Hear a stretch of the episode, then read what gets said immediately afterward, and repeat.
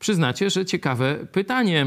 Hmm, podam wam od razu przepis. On znajduje się w księdze e, przypowieści z Salomona na samiuśkim początku. Czyli kto szuka mądrości, to jest najbardziej taka, nawet ma nazwę, księga mądrościowa.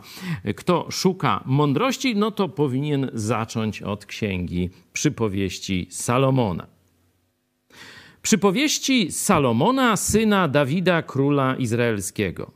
Dla poznania mądrości i karności, dla zrozumienia mów roztropnych, dla przyjęcia pouczenia, o rozważnym postępowaniu, o sprawiedliwości i prawie i prawości, dla udzielenia prostaczkom roztropności, młodym poznania i rozwagi.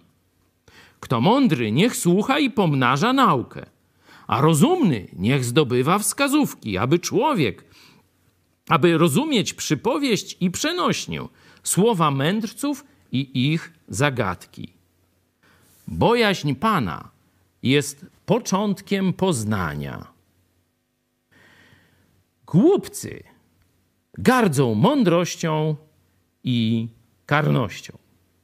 Czyli mamy tu obraz, że Słowo Boże przychodzi z mądrością, żeby rozwikłać zagadki, udzielić pouczenia, dać rozum mądrzejsi, żeby byli jeszcze mądrzejsi, prostaczkowie, żeby nabrali rozumu i tak dalej, i tak dalej.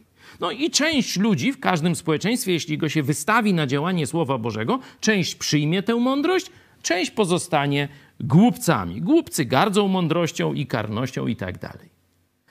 Ale wyobraźmy sobie sytuację jeszcze gorszą, bo mówimy, że Pismo Święte dociera do całego narodu i on się podzieli. Jedni wezmą, drudzy nie. Ale gdybyśmy tak cały naród odcięli od dostępu do Słowa Bożego, to jaki on będzie?